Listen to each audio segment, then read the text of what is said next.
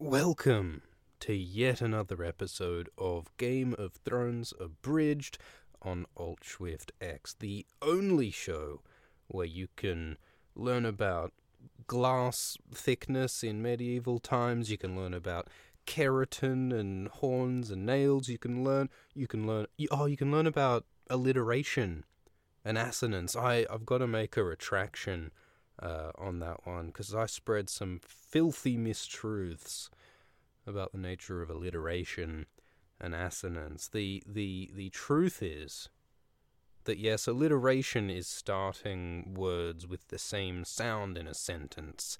I just did it then. Same same spitting same sounds in a sentence slowly, swiftly, whichever way is swifty. That's alliteration. Uh, assonance, on the other hand, is repeating the same vowel sound in a resounding bound, loudly or or roundly, whichever's more profound. That's assonance. It's repeating it's repeating the vowel sound. And I, and I believe consonance consonance is quickly cutting carrots c- cacophonously. No, well, that's alliteration as well. But but but consonants consonants can be an attack of crazy crabs. Uh, or I'm not sure about consonants. You correct me on consonants, but uh, assonance is the sounds. Let's let's do this. So Daenerys Four is a chapter in a book called Game of Thrones. You might have heard of it. It's got swords and dragons and tits and um and a pretty good story and pretty good characters. That's why we read a Game of Thrones. This chapter is about Daenerys going to the city of Vaes Dothrak. Daenerys, the Khaleesi of the Dothraki in the Great Grass Sea. Assonance. Uh, and so, so, so, so, so Daenerys is passing through the Horse Gate, which is the gate that is the way to Vaes Dothrak. Uh, it is the entryway to the city of the Dothraki, the sacred city of the Dothraki. Uh, and and so there are these great bronze horses touching hooves in an archway. Uh, and they did they did represent that in the show, which was nice. But what they didn't represent in the show was the actual cool bit of of the horse gate, which is the God's Way. But beyond the horse gate, beyond the statue of the big horses, there are all these statues and idols and monoliths, which are representations of gods and heroes and statesmen and kings from all of the civilizations that the Dothraki have conquered and plundered. The Dothraki have broken the gods of their enemies and dragged them to line the road to their own sacred city. Which is pretty fucking dope. There's a description in here of all the different strange gods and creatures that the Dothraki have captured. Stolen heroes, plundered gods, the forgotten deities of dead cities. There are all these creatures, griffins and manticores and beasts that Dany couldn't name, and even some statues and creatures that are so misshapen and terrible that Dany can scarcely bear to look at them. And Jorah says that they must come must have come from the Shadowlands beyond Asshai, Khaleesi. So that maybe they're some kind of Lovecraftian deep ones, kind of nasty, nasty stuff. Don't know. But that's that's that's pretty sick. All the different gods. It would have been good if they represented that in um in the show. In the show, what they did have was in the um in the House of Black and White. They did have the representations of a bunch of different gods uh, in in in the room with the pool, uh, which which was nice to have. Um, but I do think the God's Way is cooler. But anyway, so Danny is going into the city of Vaes Dothrak, uh, and Viserys is there, and Jorah is there. Uh, and Viserys recently has been suffering the mockery of the Dothraki because he was uh, prevented from getting to ride a horse after his outburst at Dany, uh, and so the Dothraki have been mocking him over that. Uh, they've been calling him the Cart King and the and the Sorefoot King. He's got a lot of mocking titles. I mean, he's called the Beggar King widely in Essos from his time in the Free Cities. Um, all of his mocking nicknames include his kingship, of course, because that really is the sore point with Viserys. He defines himself as a king, and so everyone else defines him as a shit king, uh, which is probably the most effective way to get under his skin. Uh, and so Daenerys uh, has convinced Drogo to allow uh, Viserys to um, to ride a cart instead of instead of having to walk all the time. And Viserys interprets this as as, as an honor and an apology, when in actual fact it's a further mockery, because of course the Dothraki only respect men who ride a horse. If you ride a cart, that's like an admission of weakness. The Viserys interprets it as an honor. Daenerys convinces Drogo not to tell Viserys uh, that he's actually being mocked by sitting in the cart. Um, and the way Daenerys convinces Drogo is with much pleading and with, and with the pillow tricks Doreah had taught her, all of the all of the all of the Cosmo sex tips, the Dothraki Cosmo magazine sex tips that Dany got from Doreah. Uh, and this has managed to convince Drogo to change his behavior, uh, which is an important reminder that that that politics and policy uh, coming from political leaders in Game of Thrones uh, can can be influenced not only by diplomacy and discussion with council, but also by pleading and pillow tricks. Never underestimate the influence of a pillow trick here. And I wonder if the pillow. Do the Dothraki. Do the, you know, they would have pillows, wouldn't they? I imagine they'd be quite uncomfortable pillows, though, wouldn't they? I mean, I hope they're not made of horsehair like bloody everything else in Dothraki culture. Do they have pillow, fe- feather pillows in the Dothraki? I don't. I doubt it. They don't have geese. I suppose they have birds. Could you make a feather pillow out of like eagle feathers? They did mention some eagles I'm I'm just a bit skeptical about the comfort of Dothraki uh, uh, bed bed things, but I'm sure they can work something out. Uh, and so they they pass through the God's Way and they come towards uh, and they comes towards the city. And Viserys is not impressed by all the trashed gods and all of the and all of the horse statues and all of the wonders of the entryway to Vaes Dothrak. He, he says that, ah, these Dothraki are just stupid savages. All they know is how to steal the things that better men have built. And doesn't that remind you of Viserys? Viserys is someone who who who stakes a claim on the dynasty of Westeros, something that he had nothing to do with building, and everything Viserys has is stuff that has been given to him by people like Willem but by people like Illyrio Mopatis. Viserys is exactly the thing he criticizes, which I think is a recurring theme in this in this story. Tywin Lannister is another person who I think uh, embodies the things that he criticizes. Uh, he's often criticizing uh, Tyrion for for having whores, and of course we later find that Tyr- that Tywin has been bedding Shae, Tyrion's own whore, and uh, and Tywin uh, Tywin it sort of likes to portray himself as this cold, calculating, rational actor. Um, but th- and he often criticizes others for being temperamental and emotional. But I think uh, there are times when Tywin betrays his own pettiness, um, like in perhaps his relationship with Aerys and with perhaps the defiance of Duskendale. But that's a topic for another time. So they're riding into Vaes Dothrak, uh, and the part of the reason they're coming here is to present Khaleesi Daenerys to the Dosh Khaleen, the crones of Vaes Dothrak, who are like a respected religious cultural authority amongst the Dothraki, and there's to be a prophecy given about the baby in Dany's belly, because of course Dany is pregnant, remember, uh, at the ripe young age of, of 14 or whatever she is currently. What's the, what's the death rate of of 14 year olds giving birth? It must be pretty high, I would imagine. Uh, but the Dothraki don't care. Uh, and uh, and Viserys is complaining once more about how oh he wants Drogo to give him his army as was promised. I want a golden crown. Blah blah blah. As we know, Viserys will get his golden crown soon enough.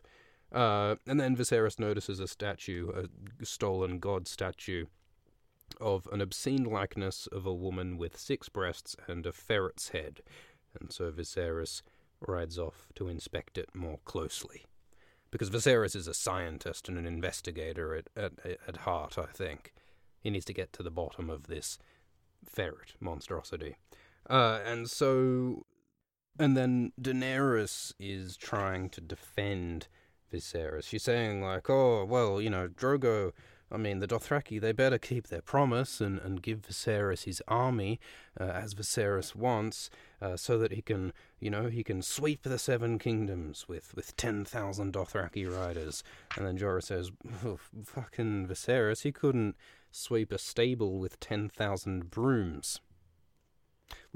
Which I think is is a Hercules thing, isn't it? I think one of the tasks, the trials of Hercules, was to sweep out a, a stable that was that was full of shit. Uh, and the way he did it was he diverted a river into the stable, which I think is kind of cheating. Uh, but most of the Greek myths ultimately come down to cheating, don't they? Uh, and so anyway, so so Jorah is saying, well, yeah, I mean, Drogo could give Viserys uh, an army of Dothraki, but then again, Viserys is an incompetent fool, and Danny is like, huh, yeah, you're right. But if he wasn't, if if someone, not not to name any Daenerys's, but if if someone was to attack Westeros with a bunch of Dothraki, do you think they'd succeed? And so Jorah thinks about how, well, well, you know, the Knights of the Seven Kingdoms are pretty are pretty good, but but the Dothraki are also pretty powerful in the way that they can ride. They've got so much mobility. They can fight fire arrows from horseback and all this. So yeah, they might actually give us some trouble if the Dothraki invaded Westeros. And Danny's like, hmm, and files that away for later reference because of course it'll probably be Daenerys who ends up invading Westeros with Dothraki and a bunch of others. Uh, and and then Jorah's like, but you know, that's that that's never gonna have to happen because the the the, the Westerosi will will be smart about it and they'll use diplomatic means to prevent the Dothraki invading, and you know they'll just sit in their castles if they have to. So you know, as long as the lords of the Seven Kingdoms, as long as they have the wit the gods gave a goose, it will never come to that. Now, what we learn in Feast is that the lords of the Seven Kingdoms do not have the wits the gods gave a goose. At least not the men on the seven on the small council that Cersei assembles. Uh, so maybe the Dothraki would have a fighting chance. Uh, and then and then Jorah also makes another interesting observation. He says that Robert Baratheon should have been born a Dothraki. So he sort of thinks about how Robert's values in terms of bravery and courage and fighting and hitting things good is quite closely aligned to the Dothraki philosophy of fighting and hitting things good, which is an interesting comparison. Imagine if imagine if Robert was a Khal. Imagine if Robert was born a Dothraki and he was like Khal Drogo when he was his warlord. Do you think he would have conquered the entire Great Grass Sea and taken all the cities and and been the greatest Dothraki? Do you think do you think Robert Baratheon could have been the stallion who mounts the world? I think he did have a fighting chance.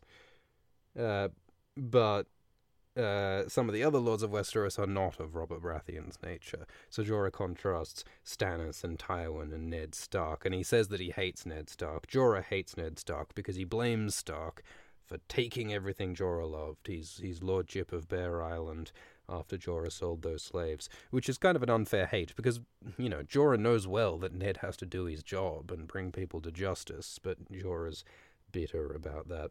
So then they come to the city of Vaes Dothrak, and Vaes Dothrak is a weird city. It's very large, but there aren't very many buildings. It has no walls, it has no limits.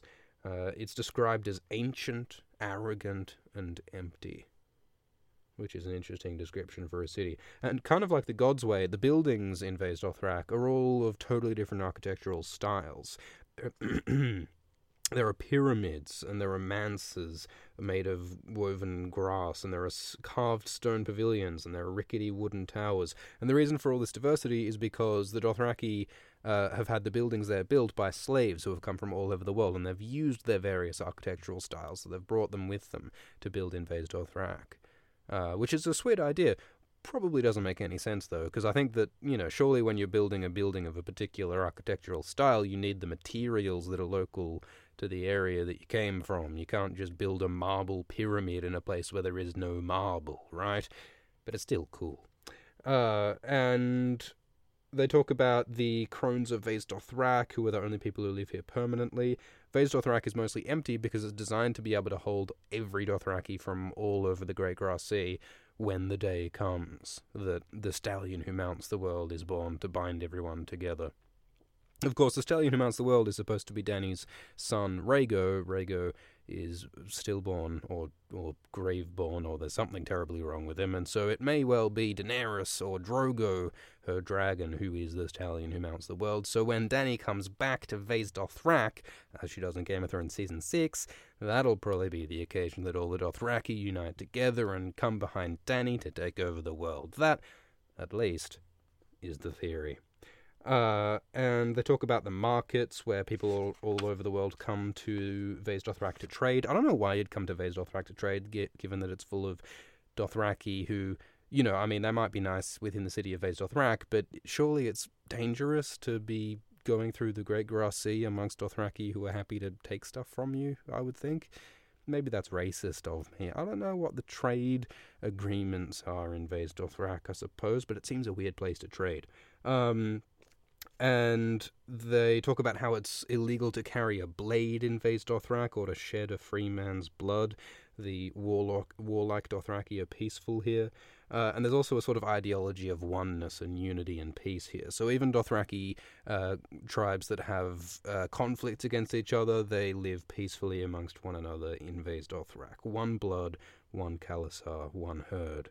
Uh, and the Daenerys talks about the concept of Dothraki blood riders, which are like the sworn bodyguard companions of a Khal. And it's similar to the practice of Westerosi Kingsguard, except the Westerosi Kingsguard, Dany notes, are kind of corrupt and useless, as, as has been observed by others. Because, uh, of course, Dany's father, Aerys, was killed by the Kingsguard Jaime Lannister. Uh, and so and so she contrasts that to the Dothraki Blood Riders, who re- who comparatively are actually very loyal. Uh, the, they're so loyal, in fact, that when a Khal dies, the Khal's Blood Riders are expected to die with him uh, by avenging his death, or, or I, I, suppose by suicide, if not, to, to follow him joyfully into the grave. Which is a pretty gnarly fucking level of loyalty. Um, so Blood Riders are pretty intense. Uh, and Danny talks about how she thinks that oh, when when she comes to rule the Seven Kingdoms, uh, she'll gonna she's gonna institute the practice of Blood Riders in Westeros. She'll she she wants her son the king when she gives birth to her son to be the king of Westeros. She wants him to have Blood Riders, not Kingsguard, because Blood Riders are loyal. So on the one hand, Daenerys is is exercising some tactical, strategic, political thinking here, thinking, hmm, planning ahead for a future invasion, uh, and thinking about how best to achieve it. On the other hand, she's you know displaying a bit of ignorance in terms of like cultural politics sort of stuff because you know going to Westeros if you surround yourself with the trappings of Dothraki culture if you call your Kingsguard blood riders you might have trouble with convincing Westerosi that you are a legitimate Westerosi leader. But this is all stuff that Daenerys learns throughout her arc as she learns how to be an effective po- po- political leader. Um, and she talks about how Drogo is going off to climb the the Mother of Mountains, which is this big mountain next to a lake in Vaes Dothrak, a sacred mountain. Uh, and uh, Daenerys goes and takes a bath, scalding hot, as she likes it, because of course Targaryens are apparently somewhat fire resistant. Not fire resistant, heat resistant in the books. Uh, and uh, she we have a food description. There's fruits and vegetables, sweetgrass and fire pods, melons and pomegranates and plums.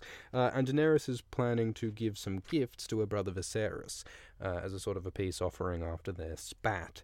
Um, and so she's had clothing made for Viserys.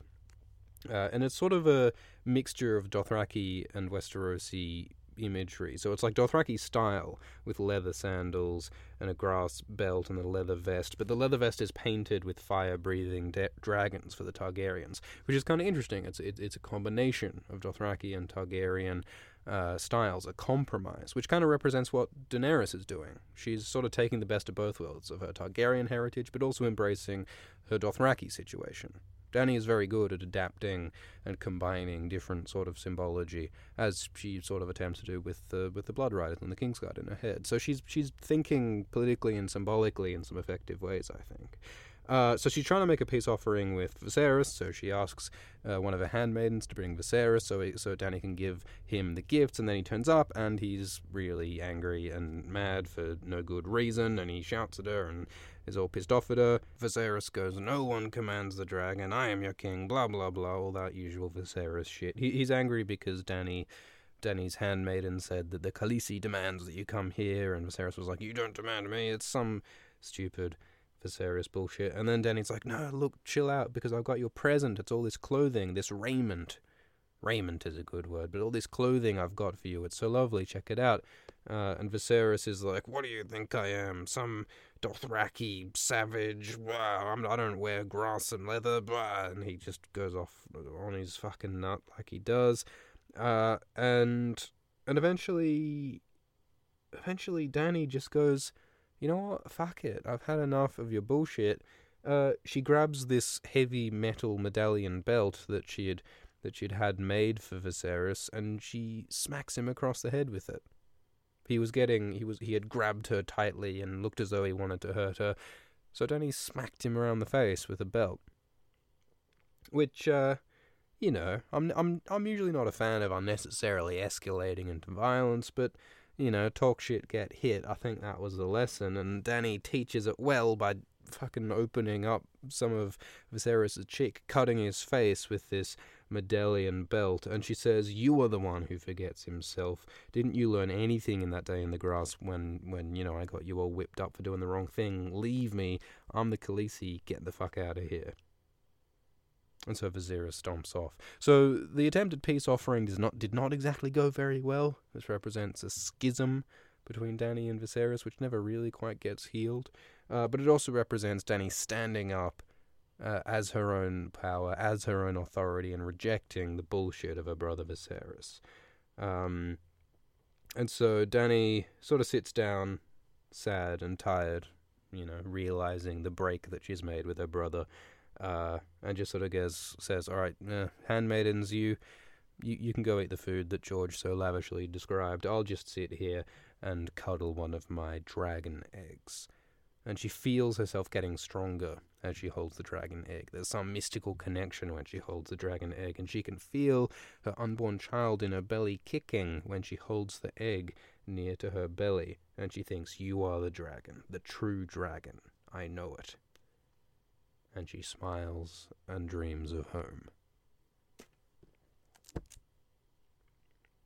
Which is an interesting ending. What did she mean by home?